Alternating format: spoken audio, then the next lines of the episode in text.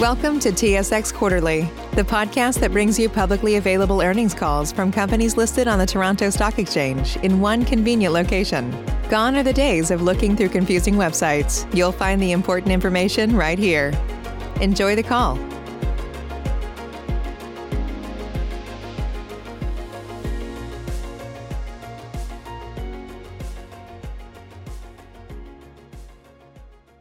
Conference is ready to begin. Good afternoon, ladies and gentlemen. Welcome to the TC Energy 2020 first quarter results conference call. I would now like to turn the meeting over to Mr. David Moneta, Vice President, Investor Relations. Please go ahead, Mr. Moneta. Uh, thank you, and thanks very much, and good afternoon, everyone. I'd like to welcome you to TC Energy's 2020 first quarter conference call. Joining me today are Russ Girling, President and Chief Executive Officer, Don Marchand, Executive Vice President, Strategy and Corporate Development and Chief Financial Officer, Francois Poirier, Chief Operating Officer and President, Power and Storage and Mexico, Tracy Robinson, President, Canadian Natural Gas Pipelines, Stan Chapman, President, U.S. Natural Gas Pipelines, Paul Miller, President, Liquids Pipelines, Bevin Wirzba, Senior Vice President, Liquids Pipelines, and Glenn Menuz, Vice President and Controller. Russ and Don will begin today with some opening comments on our financial results and certain other company developments. A copy of the slide presentation that will accompany their remarks is available on our website. It can be found in the investor section under the heading Events and Presentations. Following their prepared remarks, we will take questions from the investment community. If you are a member of the media, please contact Jamie Harding following this call and she'd be happy to address your questions. In order to provide everyone from the investment community with an equal opportunity to participate, we ask that you limit yourself to two questions. If you have additional questions, please re-enter the queue. Also, we ask that you focus your questions on our industry, our corporate strategy, recent developments, and key elements of our financial performance. If you have detailed questions relating to some of our smaller operations or your detailed financial models, Hunter and I would be pleased to discuss them with you following the call. Before Russ begins, I'd like to remind you that our remarks today will include forward-looking statements that are subject to important risks and uncertainties.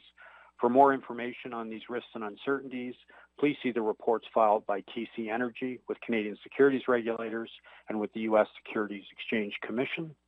And finally, during this presentation, we'll refer to measures such as comparable earnings, comparable earnings per share, comparable earnings before interest, taxes, depreciation, and amortization, or comparable EBITDA, and comparable funds generated from operations. These and certain other comparable measures are considered to be non-GAAP measures. As a result, they may not be comparable to similar measures presented by other entities. They are used to provide you with additional information on TC Energy's operating performance, liquidity, and its ability to generate funds to finance its operations. With that, I'll now turn the call over to Russ. Thank you, David, and good afternoon, everyone, and thank you all very much for joining us today. Clearly, we're living in an unprecedented times with COVID-19, uh, the pandemic having a significant impact on millions of people around the world. So on behalf of TC Energy, um, I'd like to start by expressing my sincere thanks to the frontline healthcare and other essential service workers who are risking their personal safety to ensure the well-being of others. Your selfless acts during this difficult time are truly courageous. At TC Energy, as always, we too are focused on health and safety of our employees, our contractors, and the communities in which we operate. When the World Health Organization declared COVID-19 a global pandemic in early March, our business continuity plans were put in place across the organization, allowing us to continue to effectively operate our assets and execute on our capital programs.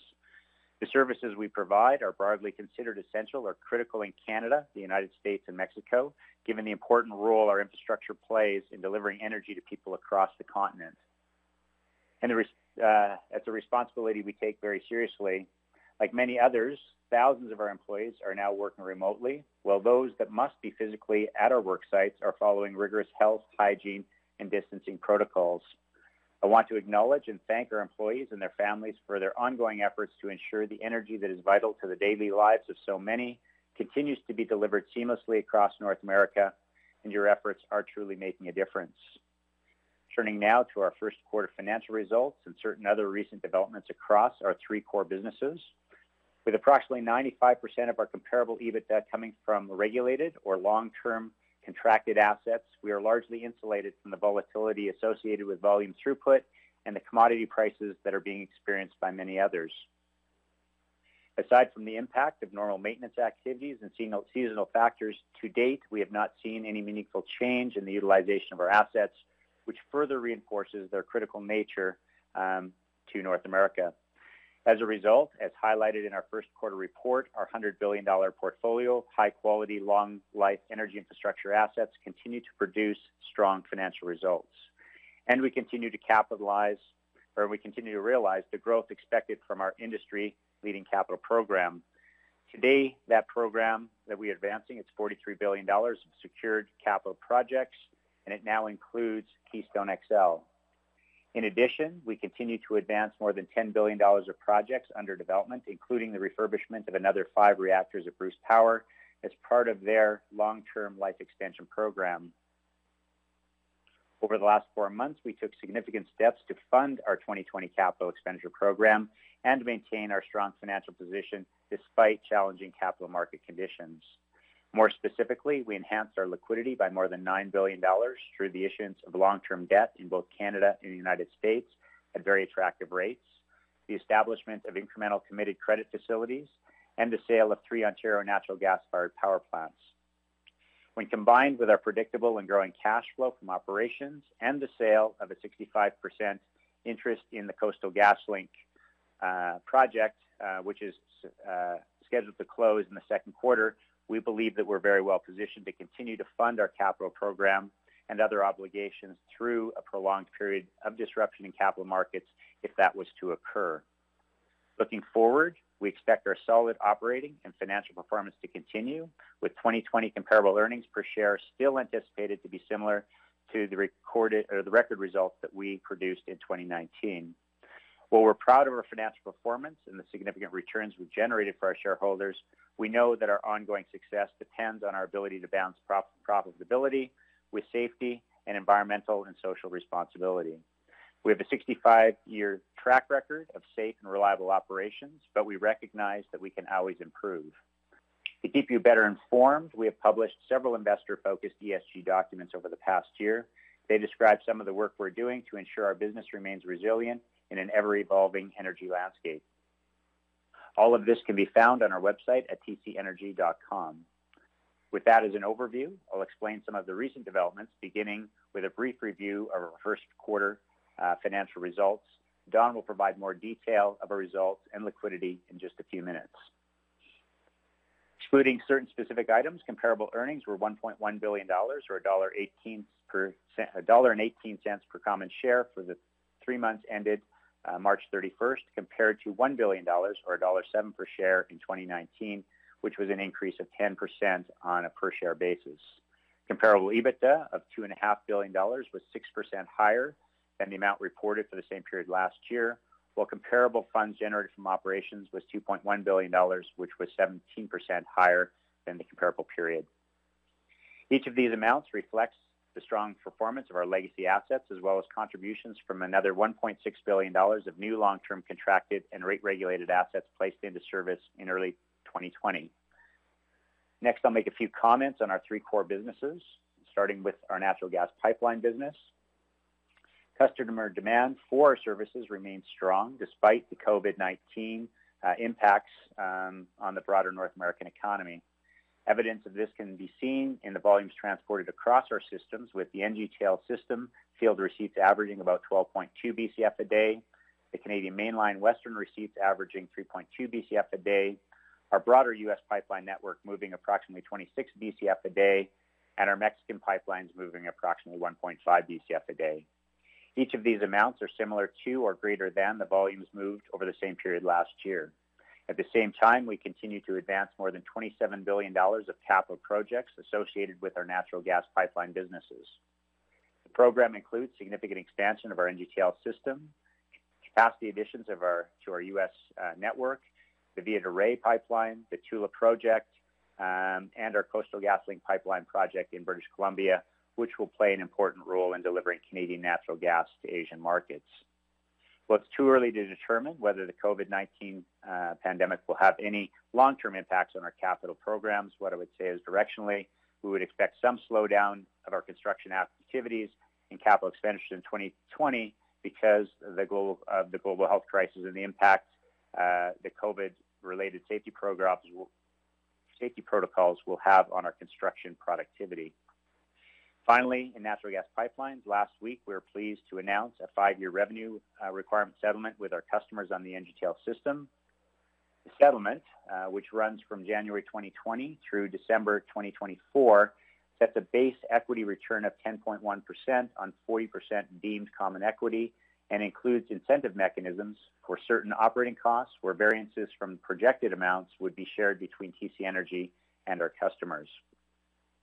The settlement was a result of a collaborative process between us and our customers and is responsive to their needs during this challenging time while providing us with a stable return as we invest billions of dollars in pipeline infrastructure to enhance their connectivity um, of natural gas supply to, uh, to premium markets. Turning now to our liquids pipeline business, which generated solid results during the first quarter, despite extraordinary volatility in global crude oil markets.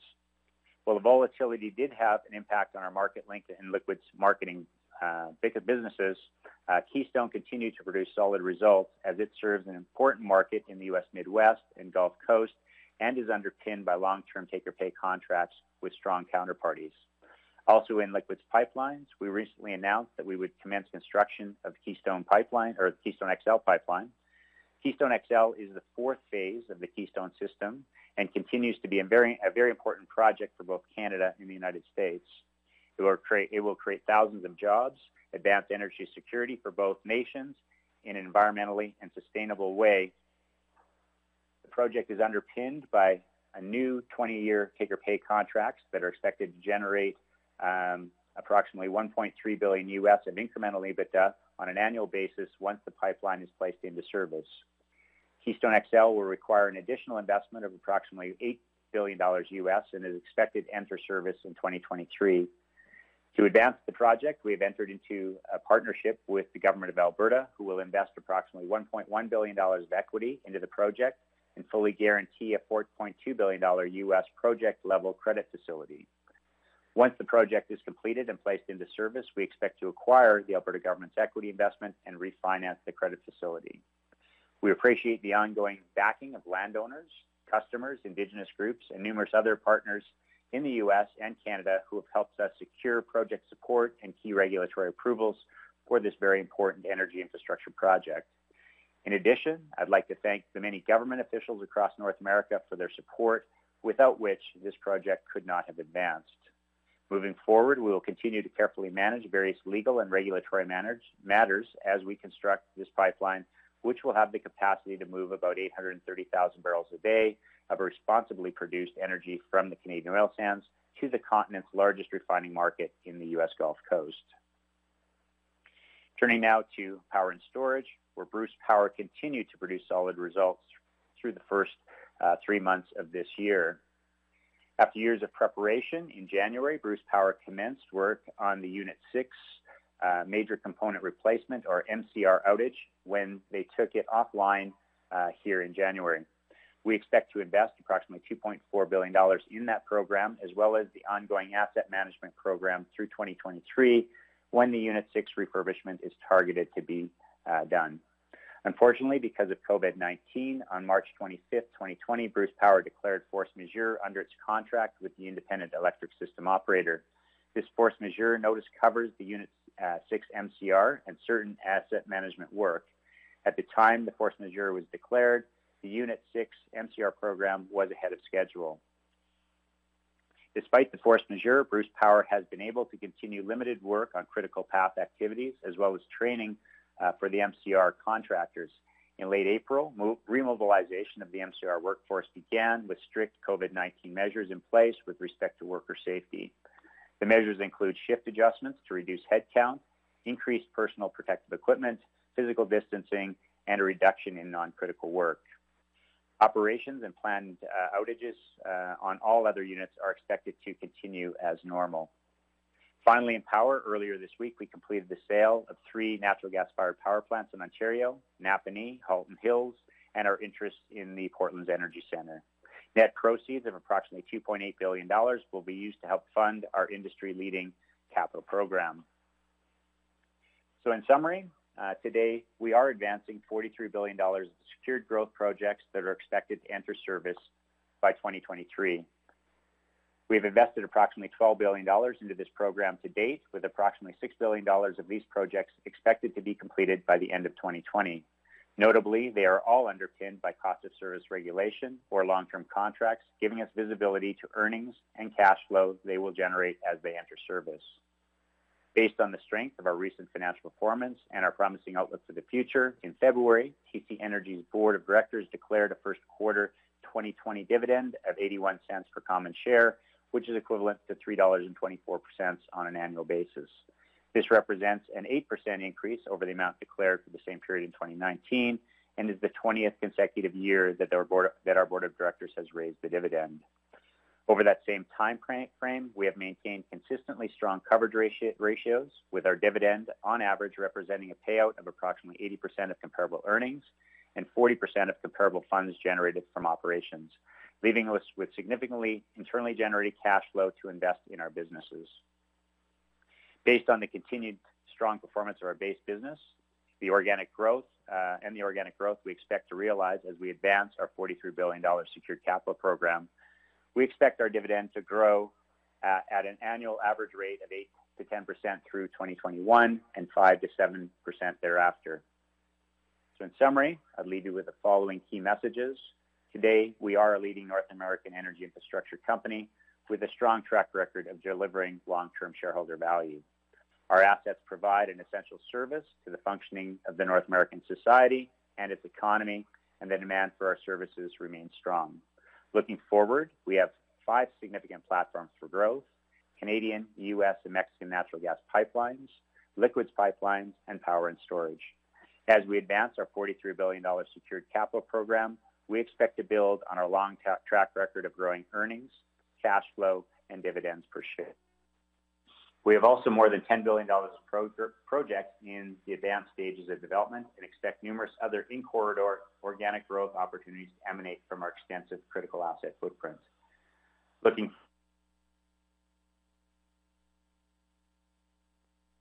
ability, working in uh, accordance with our values and responding quickly to market signals and signposts to ensure we remain industry leading and resilient as we continue to grow shareholder value. I'll now turn the call over to Don, who will provide more details on our first quarter uh, results and our financial position. Don, over to you. Thanks, Russ, and good afternoon, everyone. As outlined in our results issued earlier today, net income attributable to common shares was $1.15 billion, or $1.22 per share in the first quarter of 2020, compared to $1 billion, or $1.09 per share for the same period in 2019. First quarter results included a positive $281 million income tax valuation allowance release following our reassessment of deferred tax assets that are deemed more likely than not to be realized as a result of our decision to proceed with Keystone XL.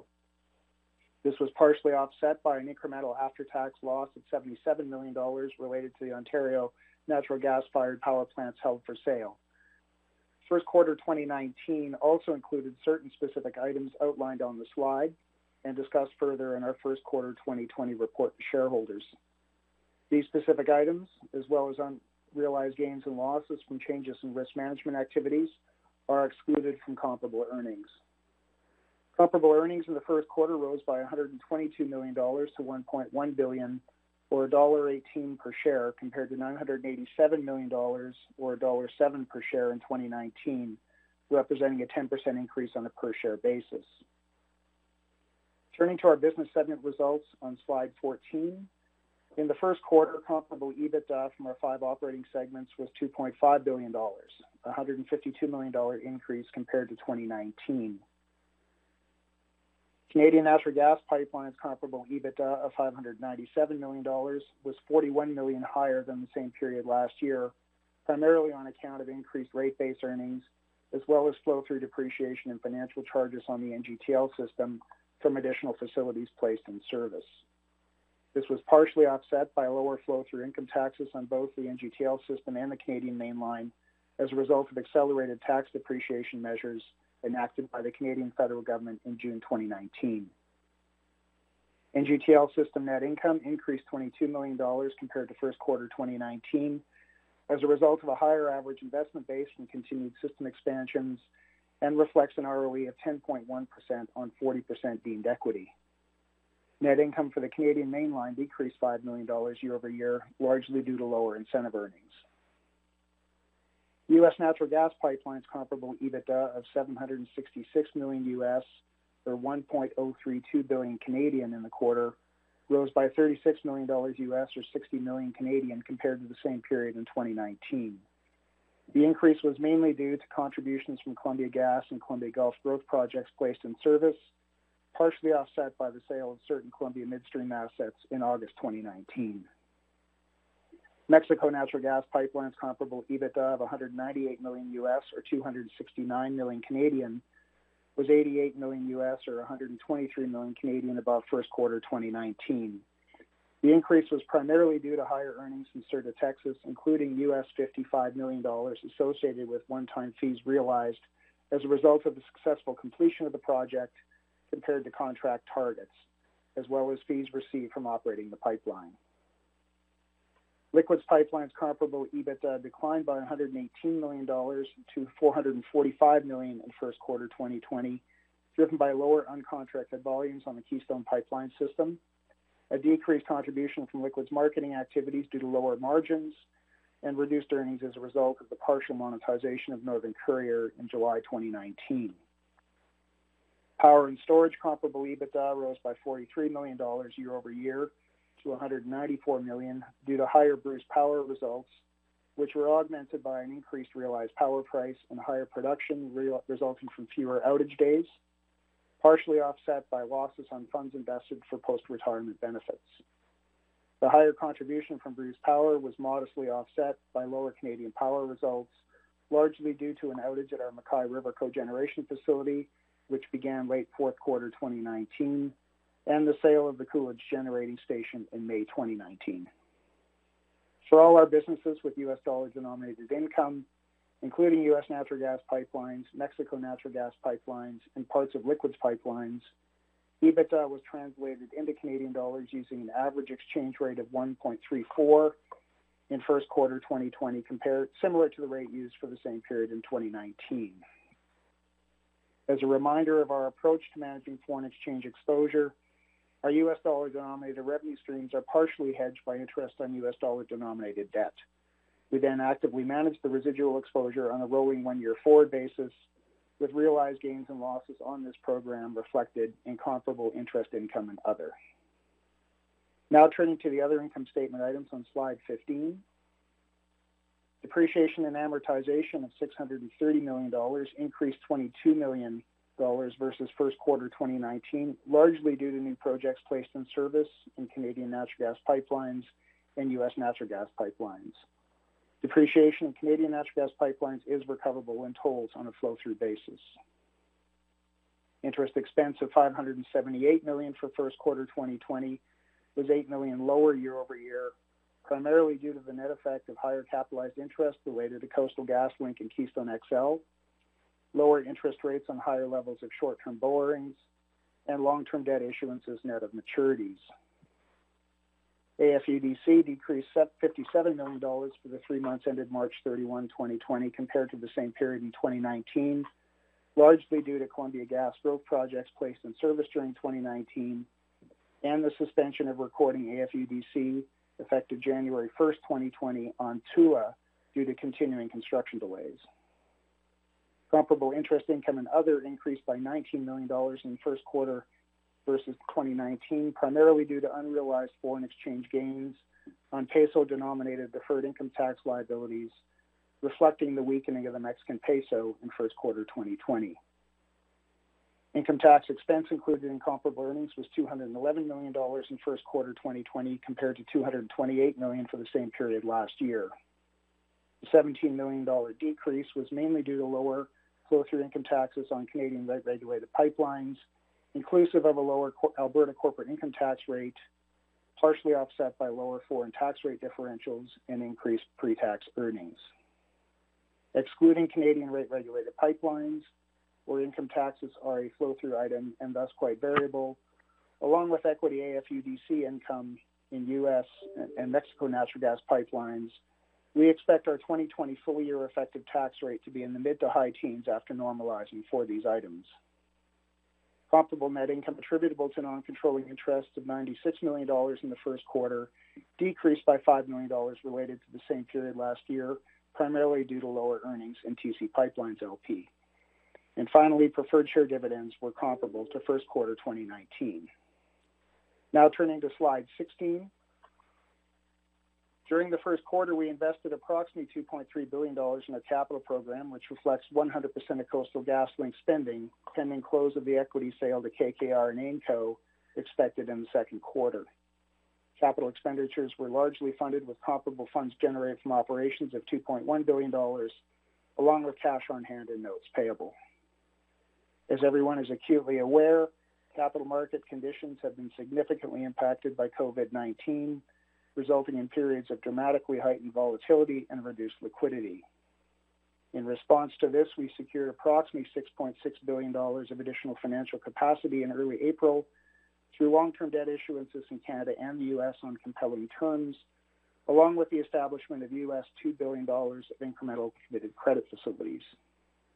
Our solid financial position was bolstered earlier this week with the completion of the disposition of our three Ontario natural gas-fired power plants for $2.8 billion. The sale will result in a final estimated after-tax loss of $370 million, of which 271 million was realized March 31st, 2020. The remaining amount will be recorded on close and reflected in second quarter 2020 results. These transactions have collectively added over $9 billion in incremental liquidity over the past month, enhancing our financial flexibility and demonstrating our continued access to capital markets under stressed market conditions. Looking forward, our financial strength will improve further upon completing the partial monetization of and establishing project-level financing for Coastal GasLink. In late April, we executed a credit agreement with a syndicate of banks extending non-recourse project-level financing to fund the majority of the project's construction costs. Credit facilities will be available to be drawn once conditions precedent have been met, including the closing of the equity purchase agreement with KKR and AIMCo, which is expected to occur in the second quarter. As Russ highlighted, we have also secured Government of Alberta support for Keystone XL in the form of a US $1.1 billion equity contribution and US $4.2 billion loan guarantee. Now turning to slide 17. This graphic highlights our forecasted sources and uses of funds in 2020. Starting in the left column, our long-term debt maturities of $3.7 billion, dividend and non-controlling interest distributions of approximately $3.3 billion, and 2020 capital expenditures, which are now projected to be approximately $10 billion with the addition of Keystone XL and reflecting 100% of Coastal GasLink up to close of the equity purchase agreement, brings our total funding requirements for the year to approximately $17 billion. The second column highlights aggregate sources of approximately $17 billion, including forecast internally generated cash flow of approximately 7 billion, proceeds from the sale of our Ontario natural gas-fired power plants of 2.8 billion, the sale of a 65% interest in Coastal GasLink and associated project-level financing, which are together expected to generate approximately $2.2 billion, the Government of Alberta's equity investment in Keystone XL of 1.1 billion US or 1.5 billion Canadian, and $3.7 billion of long-term debt that was issued in April.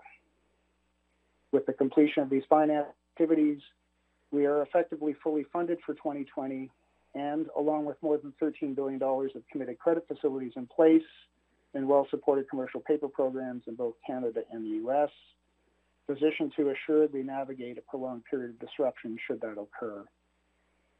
In conjunction with the Keystone XL FID, we announced the dividend reinvestment plan will be reinstated in 2021 and 2022 to help fund our portion of the project spend profile.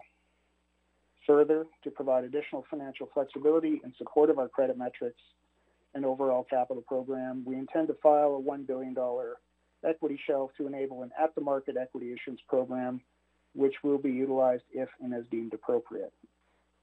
We continue to firmly believe there is value in maintaining credit ratings there at the top of our industry. Now turning to slide 18. In closing, I offer the following comments.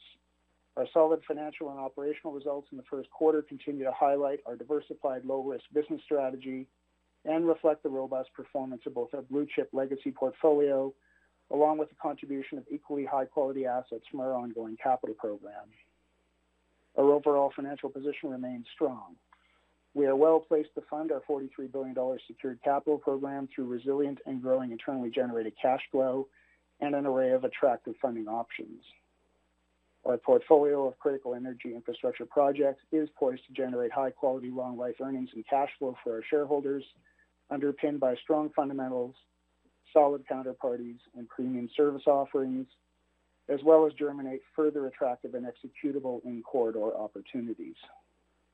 That is expected to support annual dividend growth of 8%-10% in 2021 and 5%-7% organic growth thereafter. Finally, we will continue to maintain financial strength and flexibility at all points of the economic cycle. That's the end of my prepared remarks. I'll now turn the call back over to David for the Q&A.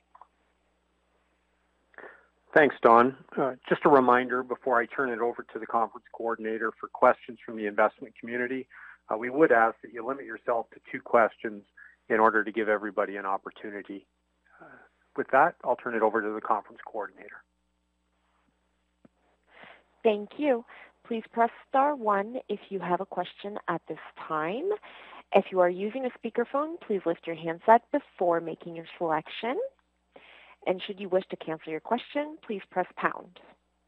Our first question is from Robert Catellier. Please go ahead. Your line is now open. Hi. Thank you for your uh, presentation and comments today. I have a couple questions. The first one is on the Bruce force majeure. I just want to uh, confirm, it sounds like it was entirely due to COVID-19, but can you confirm that there were no issues related to uh, supply chain management, Uh, so no difficulty getting any equipment or anything like that? And what was the response to the uh, force majeure claim? Uh, hi, Robert. It's François. I'll take that one. Uh, so, yes, I can confirm that the force majeure event was related to COVID-19. You know, A lot of the work taking place in the reactor is in under close quarters. With respect to our supply chain, we've had a very modest Um, number of suppliers, none of them critical, uh, with some uh, some issues. And uh, we've actually uh, been working hard to resolve those issues with that very small number of suppliers, and we don't expect any of those issues to to interrupt progress for the project. Okay. And my second question maybe for Russ or Don. Happy to see that you've confirmed the dividend growth outlook Uh, despite the significant volatility in the markets, um, not to mention the fact that you've added a major uh, growth project. So um, I'm just curious as to uh you know what it might take to uh, shake the sanctity of that dividend growth outlook. And really what I'm getting at is whether or not you think you'll get uh you'll get value for that premium dividend growth rate, particularly the 8%-10% in 2021. Um, I'll start, uh, uh, it's Russ, and maybe Don wants to augment. But as you know, we we take a long-term view on uh, on our capital allocation policy. It's been um, you know unchanged for for almost two decades here. Um, uh, we use uh, 60% of our free cash flow, and we reinvest it in our core businesses. Um, and we take 40% of it, and we return it to our shareholders in the form of a dividend. We've maintained that sort of a payout ratio for a long period of time. And uh, um, as you point out, you don't necessarily get value at, for it at all points in the cycle, but we believe over the long term, um, you know, uh, stability and predictability um, is a value to to people. And as uh, as we said before, um, when we provided that guidance of of 8%-10% through 2021, it was underpinned by growth uh, in earnings and cash flow per share. Um, And uh, it would be our plan to maintain similar payout ratios that that we've had in the past going forward. And uh, I don't see any, any, any need to change that or, or any reason to change that. Uh, Don? Yeah, I concur, Russ. Um, again, when we when we give dividend guidance, it's it's really with that long-term perspective in mind. And as we outlined at Investor Day, um, 95% of our EBITDA um, comes from regulated long-term contracted assets. That'll increase to 98% once Keystone XL is in service. Um, and we we believe we have fairly solid visibility to, in the absence of Keystone XL, EBITDA that's largely locked in um, the $10 billion range at the end of this decade. So um, I think it, it speaks to the criticality of our assets and um, uh, and, and, just how you know, how important they are to the North American economy. So we are comfortable uh, with that guidance and uh, uh with what we consider um, payout ratios that are eminently affordable and hopefully valued. Okay, thank you and stay safe. Thanks, Rob. Thank you. Our next question is from Robert Kwan from RBC Capital Markets. Please go ahead. Your line is now open. Good afternoon. Um, if I can first start with a question on the NGTL settlement, and specifically just under the settlement agreement, can you just talk about the treatment of uh, volume uh, variances as well as any impact of customer bankruptcies? Um, so first, just the treatment. Second, how um, the timing of, of any cash true-ups occur, and also does it matter where on the system um, there's either volume variances or customer bankruptcies, e.g., you know, is it the core system versus something out on the edges like the North Montney Mainline? Hi, Robert. It's Tracy here.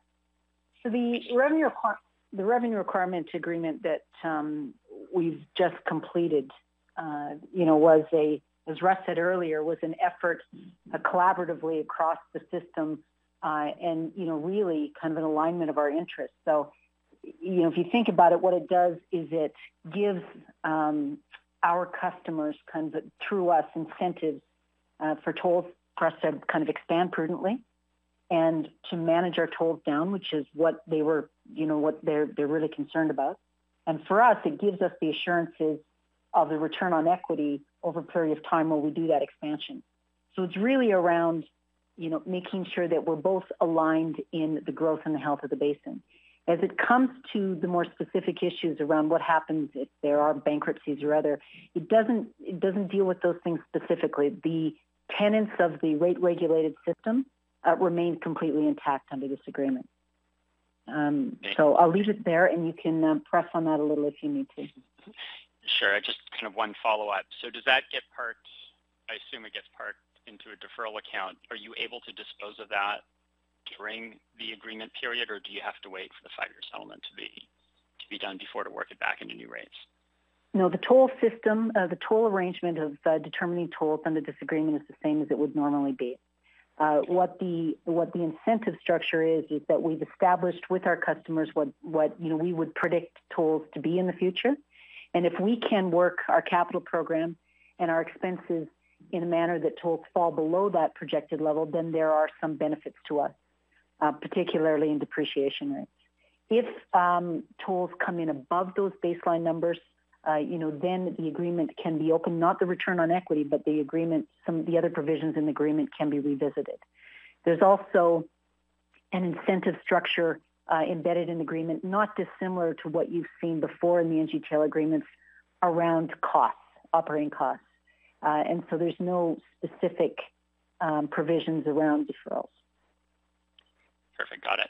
Uh, and then if I can just finish turning to the liquids system, uh, Keystone and Marketlink, are you able to give an update as to what um, flows and specifically either price sensitive or interruptible flows are on, on both systems today compared to where you were in the first quarter? And then is there also an update on the uh, the spill analysis and the, pipe that was sent for evaluation? Sure, Rob. It's uh, it's here. It's Paul here. On the uh, on the first question, our Keystone system ex Hardisty ran just about just under capacity, and recall with the spill we had late last year, we were going to be ramping up um, throughout the uh, first quarter. So we ran just below capacity. We and that compares about the same as where we were um, Q1 of 19, and on a uncontracted spot basis, we were slightly ahead of where we were in Q1 19.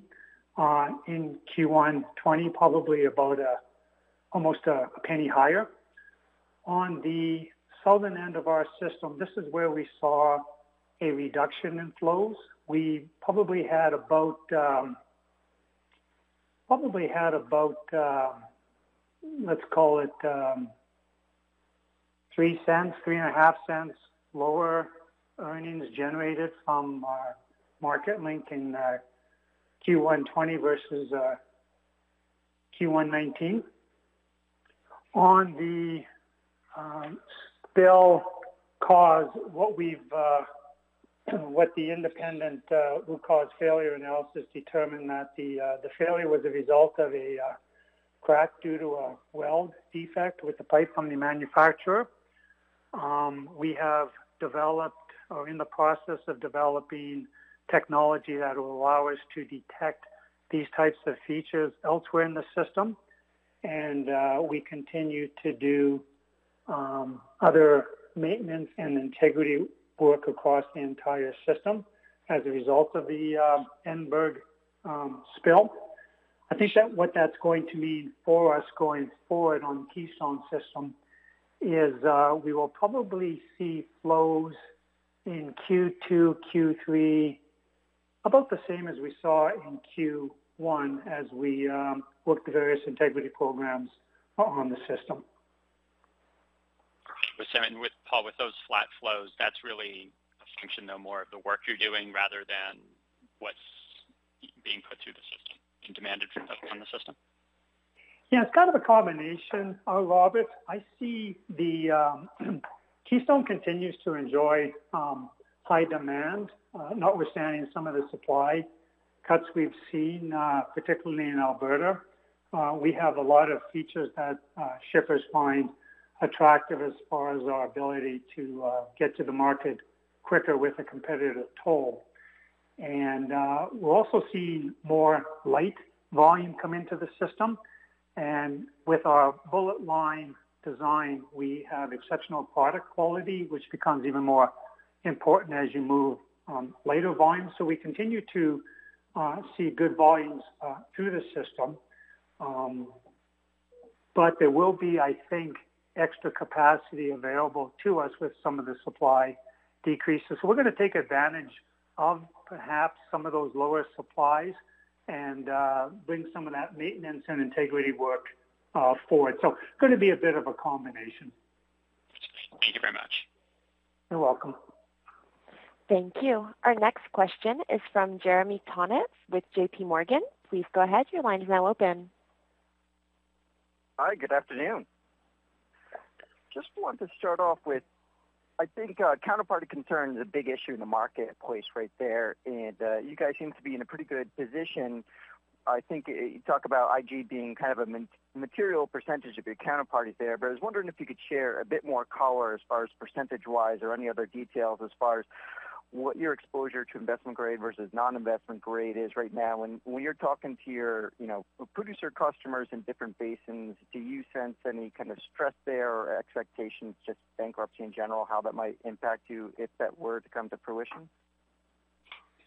Jeremy, it's Don here. I'll start out, and I'll I'll turn it over to uh, to my colleagues to get a little, little more color in their specific business areas. Um, we're uh, yeah, our customer base is, is heavily investment grade, um, and I think the value of the service is is indicated in a couple ways. One is just the high capacity utilization we continue to see here, and things like the NGTL deal where um, we have supply push customers for the most part willing to sign a five year uh, a five year deal with us to um, uh, to underpin the system there. Um, where we uh, where we have um, I guess more strained counterparties or lesser investment grade counterparties to be concentrated more on the supply push side in the WCSB and in Appalachia. Um, you know, but to date, our, our, revenue cycles aren't showing anything anomalistic uh, in terms of uh, uh, payments. And again, um, uh, system utilization remains very high, and these are very advantage based. And so maybe I'll turn it over to uh, to Stan and Tracy to, uh, to add a little more color on their respective customer bases. Hey, Jeremy, this is Stan. Um, a thoughtful question, and while we have seen several producer downgrades over the past couple weeks, overall, our view of how we're handling this producer exposure really hasn't changed. Uh, we're still holding about a billion dollars of collateral, predominantly in the form of letters of credit. We're still seeing high load factors, uh, with more than half of our large producers flowing at load factors in excess of 90%. Uh, tells us that producers are continuing to get proper value for the capacity that they hold on our system, um, specifically given the fact that, that TECO Pool, the Columbia Gas trading point, trades at a premium to uh, TETCO M2 or Dominion South Point.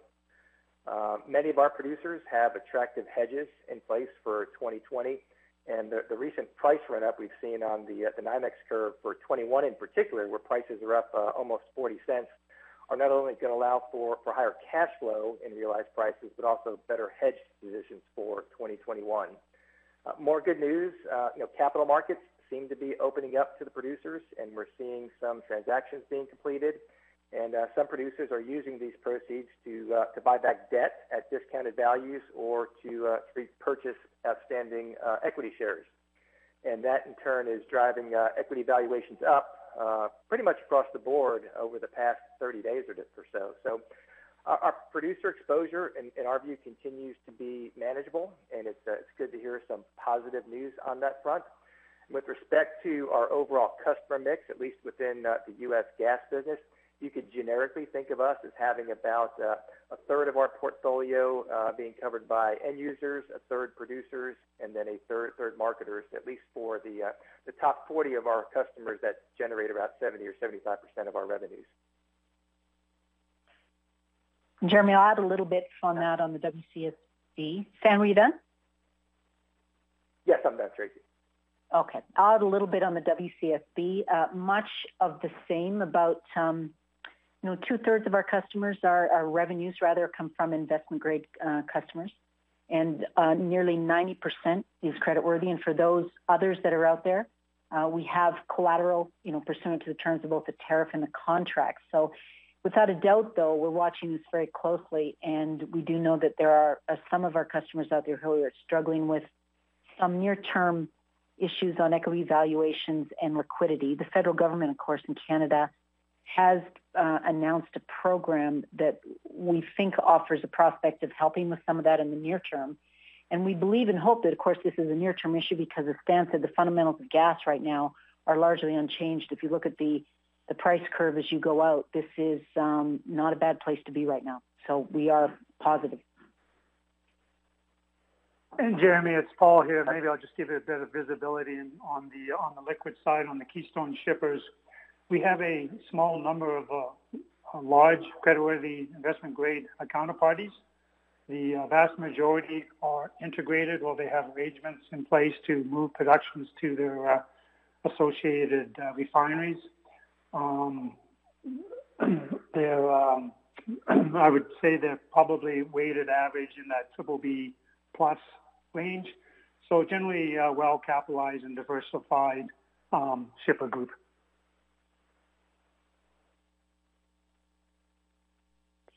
Thank you. Our next question is from Linda Ezergailis with TD Securities. Please go ahead. Your line is now open. Thank you. I just want to get a better understanding of how we might think of the path forward for Keystone XL to the extent that um, you're running some scenarios potentially. I'm just wondering at what point the project's progress might be bottlenecked if um, the Permit 12 issue um, is not resolved and, and starts to um, become on the critical path. And maybe um, you can walk us through uh, some understanding of where on the U.S. route, what percentage potentially crosses wetlands and waterways, and what work could be done uh, in the U.S. in advance of uh, resolving that permit specifically. Hi, Linda. This is uh, Bevan. I'll uh, take that question. Um, so yes, as uh, as you say, um, the district court and federal district court in Montana um, vacated our nationwide permit 12 on April 15th. On the 29th, uh, we filed a motion to stay that order, um, and w- we have a number of options that we're working with respect to curing um, both the regulatory and legal aspects of of that. As as you are likely well aware, that nationwide permit 12 is utilized by many industries across uh, the United States for any such uh, utility-related type project that crosses a waterway. So we we are um, working those options and feel like we have a, our strategy formed there, and it will be it will evolve to the circumstances. With respect to the scope, we had always anticipated and uh, the need to be agile in our construction management and our planning, and to have the availability of of optionality of scope through the balance of the construction windows. Um, and so, as we're continuing even today to progress the border crossing, which is um, ahead of schedule, uh, we are moving pipe uh, around uh, pipe yards, uh, continuing camp construction, and looking at uh, the various pump stations and pipe spreads that we could achieve um, in the event that we're completely uh, blocked by this um, this current ruling or current situation. Um, to your question on how much of the right of way is it would prohibit us to advance, there are there is an ability to pursue uh, individual permits. There are there is the ability to advance construction in different ways and avoid certain routes. Um, those all come with uh, incremental adjustments to the project that we're considering and weighing against the alternatives. But we do believe that uh, our current plans today you know, obviously our preferred path is to march forward with the, the spreads that we have identified for the U.S., uh, but we do maintain that we will be able to complete a significant amount of work uh, in the United States in 2020, even if it isn't uh, the same scope under which we, we began the year. Um, just also want to comment, Linda, that we have had the ability to uh, progress well in Canada, and those the activity in Canada will not be subject to those that nationwide permit 12. That's very helpful context. Thank you. And, and maybe um, just a bigger uh, picture question, and I realize it's early days, but I'm wondering if the board and management have put some thought to um, how uh, this pandemic and, and, some of the industry challenges might prompt uh, TC Energy to reassess their approach to a long-term strategic plan and focus, whether it be potential changes in con- consumer behavior or preferences, um, government policy or regulations potentially shifting in markets that you operate, including uh, certain uh, government uh, support for certain parts of the industry, and um, you know, and I guess within that, I guess it's unknowable in terms of um, the effects, the long-term effects. Um, you know, we know they'll be significant, but I'm just wondering if it might warrant a bit of a permanent shift in, in how you approach um, your strategic priorities? Um, Linda, I guess it is it is early to address, um, you know, pretty early to uh, to determine whether or not there's any shift required in our long-term plan. Um, I think what's what's evident um, over the last few weeks has been, you know, the critical nature of, of, of what we do. I think as all of our um, uh, business unit leads here pointed out, every part of our system is operating at a high load factor. Um, as well, you know, every part of our construction program across North America has been deemed essential service. Um, so while you know they you know the, the, debate will continue in terms of uh, you know the form of energy that will be required uh, going forward, uh, there's no question that you know that, that the demand for reliable, affordable energy will continue for some time to come and owning existing infrastructure and footprint will be a huge advantage in, uh, in capturing that growth. So I don't think that, uh, you know, we, at the current time, we're not seeing any shift in, uh, in our strategy, but maybe more just a, a reconfirmation of, of what we've been focused on is, uh, uh, you know, demand for energy will continue to grow, um, and uh, we're looking at the at the most efficient way of, of, of achieving that. And uh, where we've leaned in around our existing footprint in corridor seems to be uh, um, you know, a, a, doable thing. And I suspect uh, you know as, as, things move forward, it'll become even more doable. Obviously, so some of our protocols will have to be adjusted uh, on our construction sites in the in the coming weeks and months. Um, we, have introduced the protocols that have been uh, required to date. I expect to see more of those, uh, but we're seeing no pushback at all um, in terms of, of, continuing construction. And I guess maybe the last point I would make is we're hearing from you know governments, both local, uh, state, provincial, and federal, um, that uh, construction-ready projects are going to be critical to uh, putting people back to work as uh, as we emerge from this crisis. Um, and then the uh, uh, the knock-on effects that come with you know economic stimulus, uh, people buying you know us buying you know parts and pieces, tires, trucks, uh, all of those things are going to be huge boosts to the economy. And at least what we're seeing today, um, you know, no pushback in terms of the tens of thousands of people that we're going to have on the ground working. So. I'd say directionally, all things point to uh, you know reaffirmation of our strategy as opposed as opposed to uh, a change in direction. Thank you. Thank you. Our next question is from Andrew Kuske with Credit Suisse. Please go ahead. Your line is now open. Thank you. Good afternoon. Um, we've obviously seen a number of severe dislocation cycles before. This one's obviously unique in a number of respects. And in those dislocation cycles, we've seen the debt raters move the goalposts at, at various times. So you've had a situation of growing the business, deleveraging the company. But I guess the questions are, where do you really want to land it? Like, what metrics are you focused on? And what credit ratings are you focused on? Hi, Andrew. It's Don here. Um, there's really been no change to our thinking here. We continue to target long-term debt to EBITDA in the high fours and and uh, FFO to debt in the 15% area.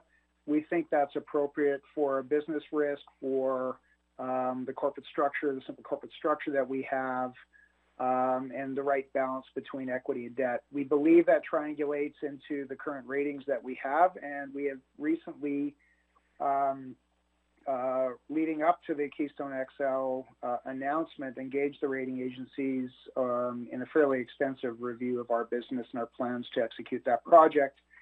And you saw what came out of that. So um, you know, aside from moving goalposts, which we have seen before, um, uh, or retroactive uh, decision making or macro calls, um, we're we're fairly comfortable with with our capital structure, with our coverages, and uh, we look to the rating agencies' uh, recent pronouncements that that you know this you know, what we have in front of them should keep us at the very top end of our industry, which is where we want to be in terms of the credit rating.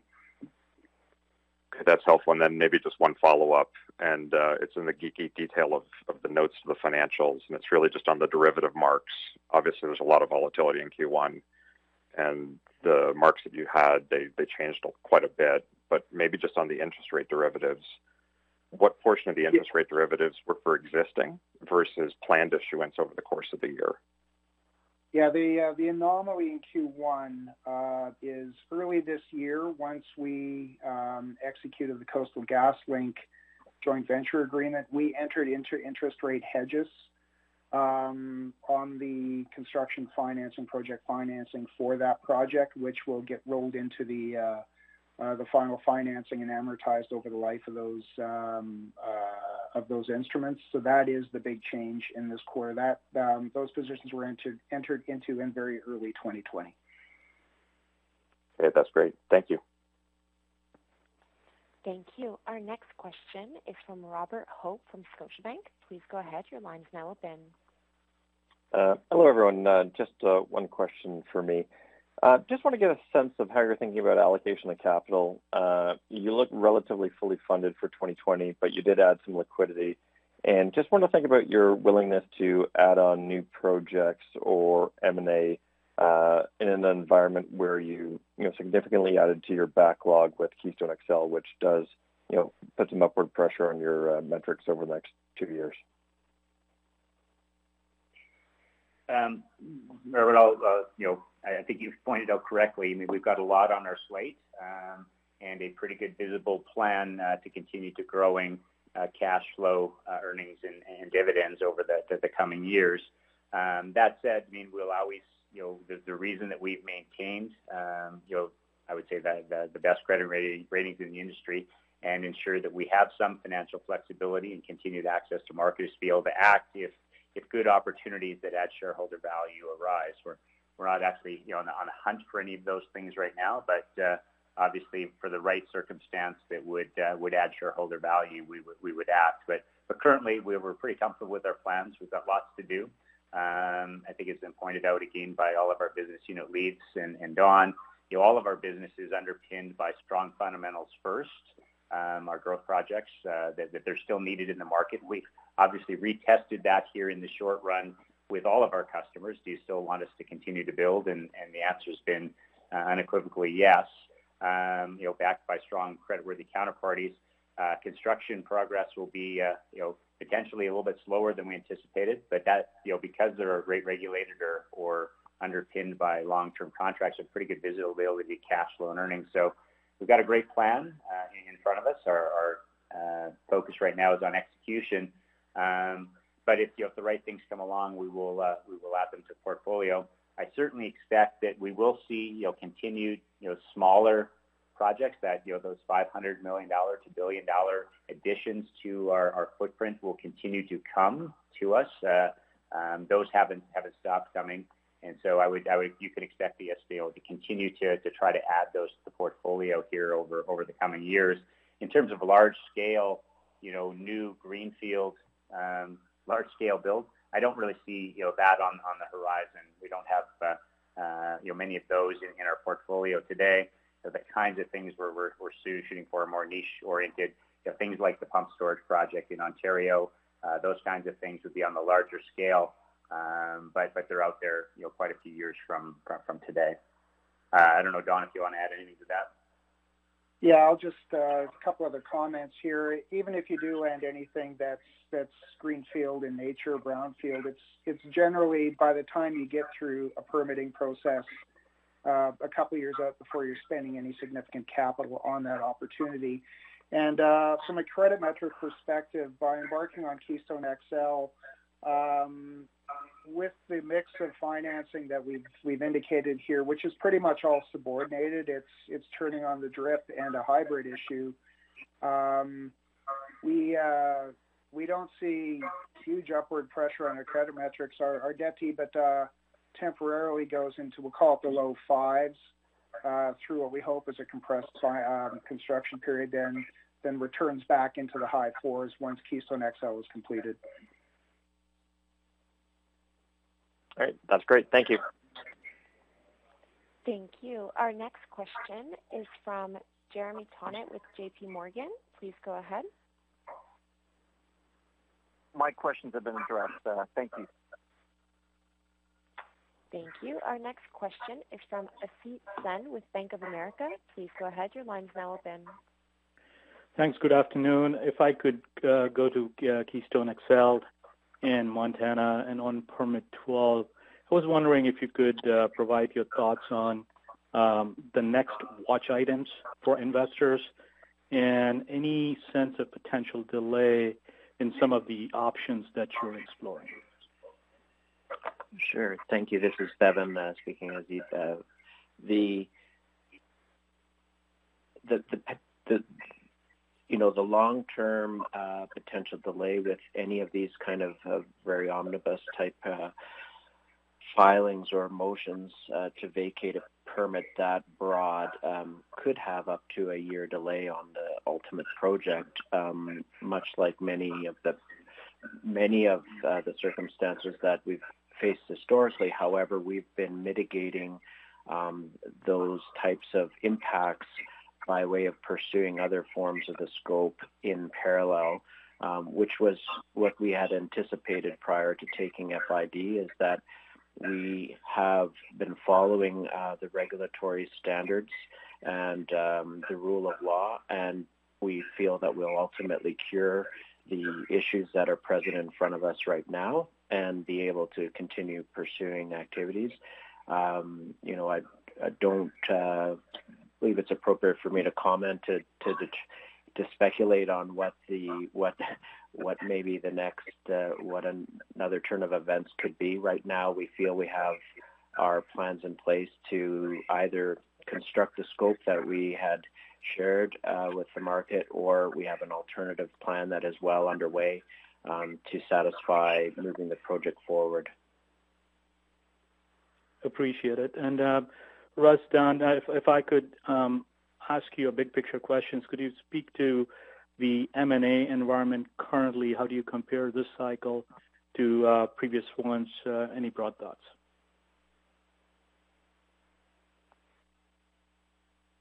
Um, I guess maybe is it uh, um, uh, as I think about you know, sort of an M&A cycle, um, you know, our, our uh, we tend to be counter-cyclical in, in our M&A activity. Um, so what we look for is opportunities to buy high-quality assets at, at, reasonable prices. Our experience has been historically that those potentially come available in these times of, of tightened liquidity, um, where you know it, it's uh, um, it's a lower cost form of accessing liquidity to sell um, assets than, than maybe some of the other options that, that the companies might have. So I think that's where opportunity might lie for us again. Um, but you know, in the current time, we're not we're not seeing that. But you know, as you think about the times we've acted and transacted in the past, it's it's been at those times where you know we've uh, been able to use our, our strong competitive financial position when others didn't have that that same capacity uh, to act and buy you know really good assets at, at reasonable prices. So, you know, it, it has some of the uh, the current environment has some of the attributes of what we've seen before. You know, the, the financial crisis and and uh, and the like uh, that we've seen in the past. But uh, uh, to date, you know, we haven't seen anything um, uh, come available. Thank you. Thank you. Our next question is from Patrick Kenny with National Bank Financial. Please go ahead. Your line's now open. Yeah, good afternoon, everybody. Um, just wanted to go back to the discussion surrounding force majeure due to COVID, uh, but thinking more specifically about your contracts on the base Keystone. Uh, as you mentioned, Paul, you know, we haven't seen any real um, volume reduction yet. Uh, but of course, depending on how deep producers cut CapEx and shut in production over the coming months, I know it's hypothetical at this point, but I'm just wondering if you can confirm what exposure you might have within your take or pay agreements, assuming a shipper does try to declare force majeure on Keystone? Uh, Patrick, under our um, take or pay contracts, there is no provision for um, force majeure, be it for supply or production upsets or otherwise. Um, and I think where we sit um, today with uh, with Keystone, when you consider the um, markets we serve, when you consider our, um, you know, the advantages we bring to marketplace as far as the product, qual- product quality, the direct path, um, the visibility into um, delivery times. Um, I feel confident that um, we will continue to run at high volume. Then you consider the take-or-pay nature of our contracts and being 94% contracted on Keystone. I, I don't foresee any um, uh, significant reduction uh, in the throughput, uh, notwithstanding um, what we're seeing on the supply side and not what, notwithstanding what we're seeing with some of the challenges with some differentials. Okay, great. Thanks for that clarification. Um, uh, and then on the liquidity front, and you know, looking at the upcoming sale of, of Coastal GasLink, uh, you got the project financing in place, but just curious what conditions and consents to close the deal um, might be at risk in this environment. You know, are there any construction milestones outstanding by the end of the quarter, or um, any clarification required by the buyers with respect to the deal between Ottawa and, and the hereditary chiefs? Just just wondering if there's could be any speed bumps to uh, delay closing at this point. Hi, it's Don. Um, I'll start out by saying that the project financing, the construction facility has closed in escrow. So um, we believe we're on track to completing the equity purchase agreement in late May.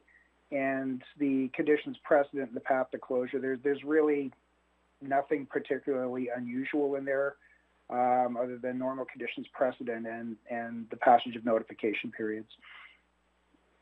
Patrick, it might be interesting uh, just to note as well that the agreement you referenced between the federal government, the government of British Columbia, and the Wet'suwet'en is not related in any way to this project. It speaks to, we're told, the broader issues around uh, rights and title. Okay, that's great. That's it for me, guys. Thanks. Thank you. Our next question is from Shneur Gershuni from UBS. Please go ahead. Your line's now open. Hi. Uh, good afternoon, everyone. Um, most of my questions have, have been asked and answered at this stage, uh, at this late stage. Um, maybe I just wanted to revisit the, the dividend question that was asked at the very beginning. I do appreciate um, the color and commentary you gave with respect to, you know, the targets over the longer term period. But I, I was kind of wondering if there was a more vigorous debate at the board level this this time around, just you know, given the impact of COVID-19, the fact that it could last longer than, than people are forecasting, and contrasting that with the fact that you're now turning the drip back on, we're talking about an ATM and so forth. And so, you know, did it make sense to maybe lower the targets a little bit in the near term um, and, and sort of re-review it, or, or, it, or was that really not part of the discussion at all? Um, you know, no, it wasn't part of the discussion. I mean, what you know are, are the discussion um, around dividend really hinges on you know the, the visibility and sustainability of uh, cash flow and earnings growth going forward. And as we sat down with our board, um, you know, here here over the last couple of days, um, you know, we looked at you know the, the, the cash flow of the base business, you know, any uh, potential impacts on that going forward um, impacts on our ability to uh, to get capital in the ground and uh, and get the uh, the projects that we've got uh, in progress uh, cash flowing. And at the current time, we don't see any disruption in in, in either of those, uh, and therefore, I mean, no impact on on their view as to as to what our our, dividends should be on, on a go forward basis. When you think about something like you know Keystone XL, um, the the issuance of, of, of some equity um, is is a way to finance a long-term project that will bring um, you know uh, long-term cash flow um, to our to our shareholders. So it's you know it's very you know it's an accretive um, project. Um, in terms of, of the risk capital going in between now and, and the end of the year, for example, um, you know that's primarily covered by by an equity injection from the Alberta government. Once we get post the end of the year, uh, two-thirds of the capital comes from the uh, the credit facility that's provided from um, the uh, the government of Alberta.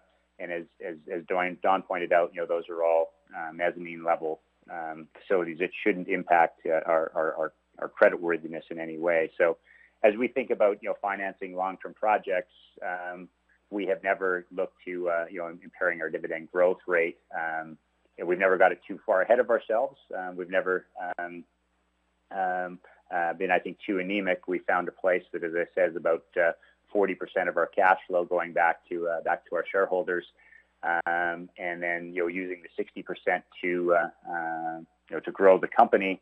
And uh, what we found is investing that 60% um, has, has driven a growth rate of you know you know seven ish eight percent over the last uh, number of years, and we've been able to augment that by doing you know um, projects that, that, that have a return that's greater than, than about 8%.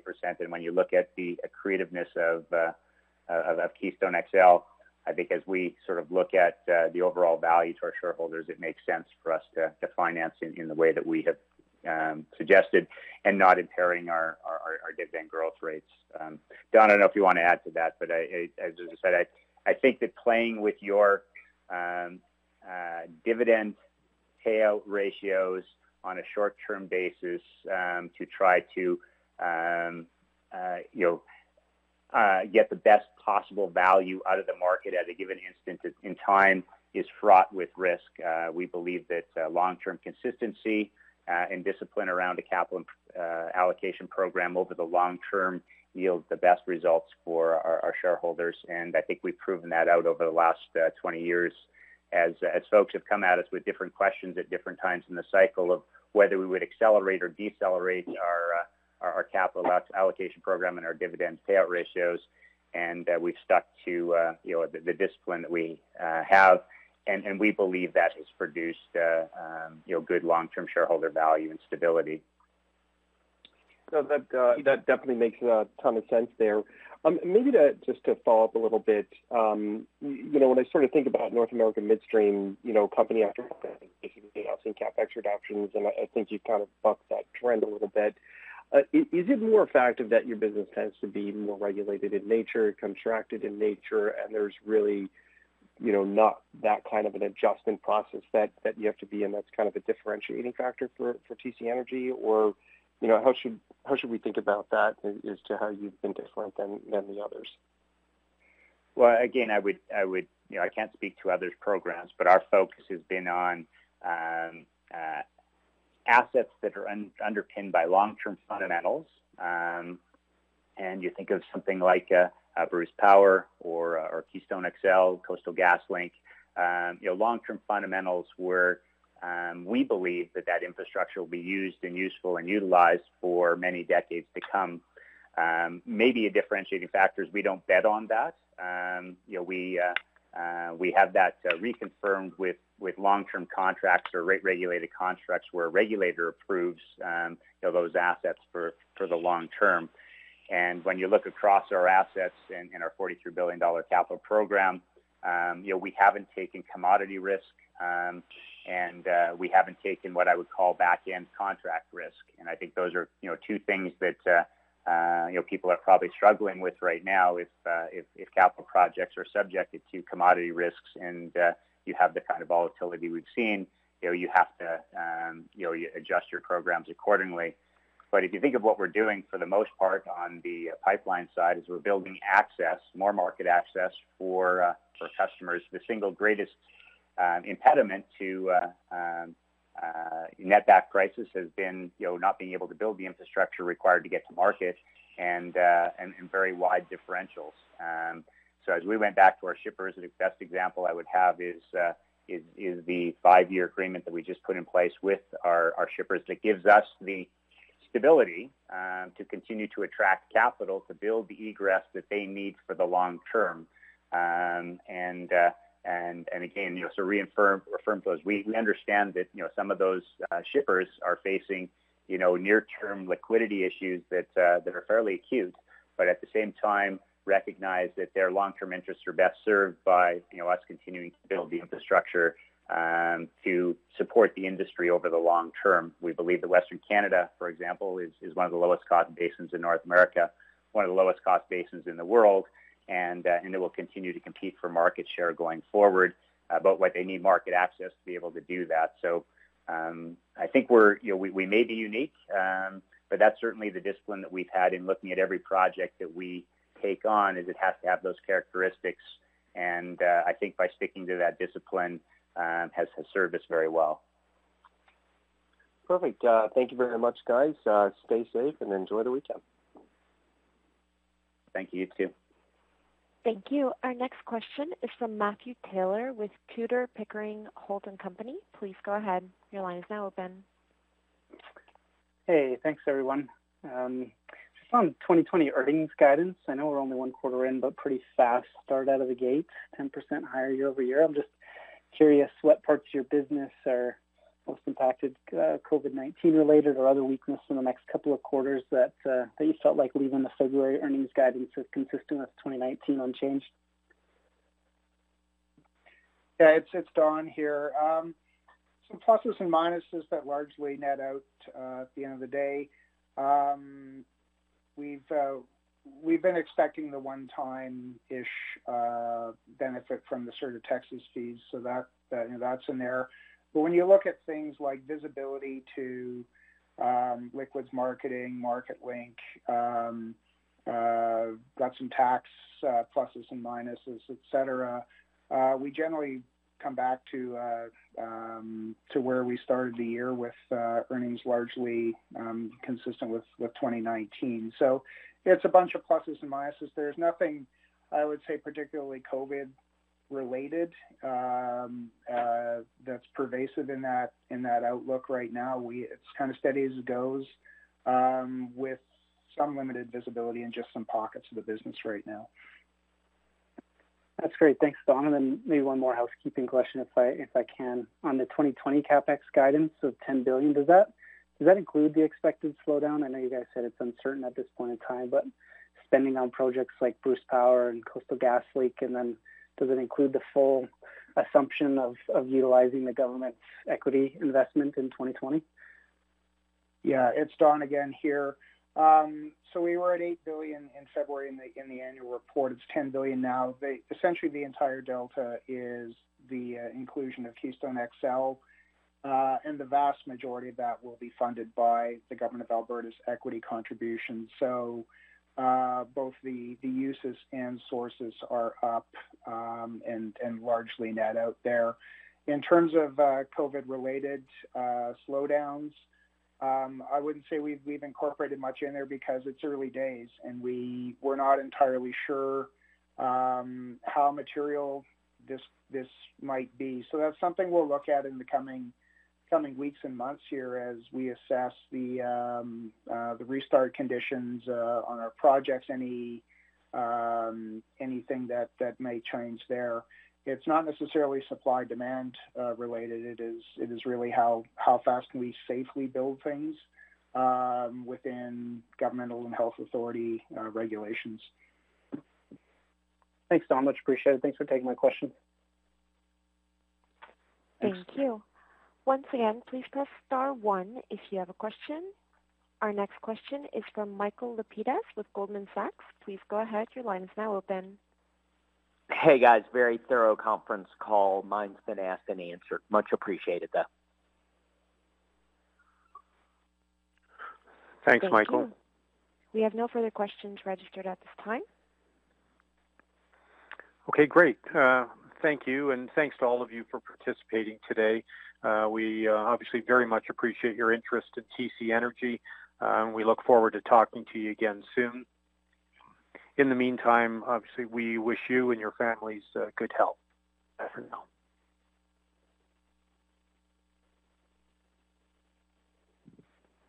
Thank you. The conference has now ended. Please disconnect your lines at this time. We thank you for your participation.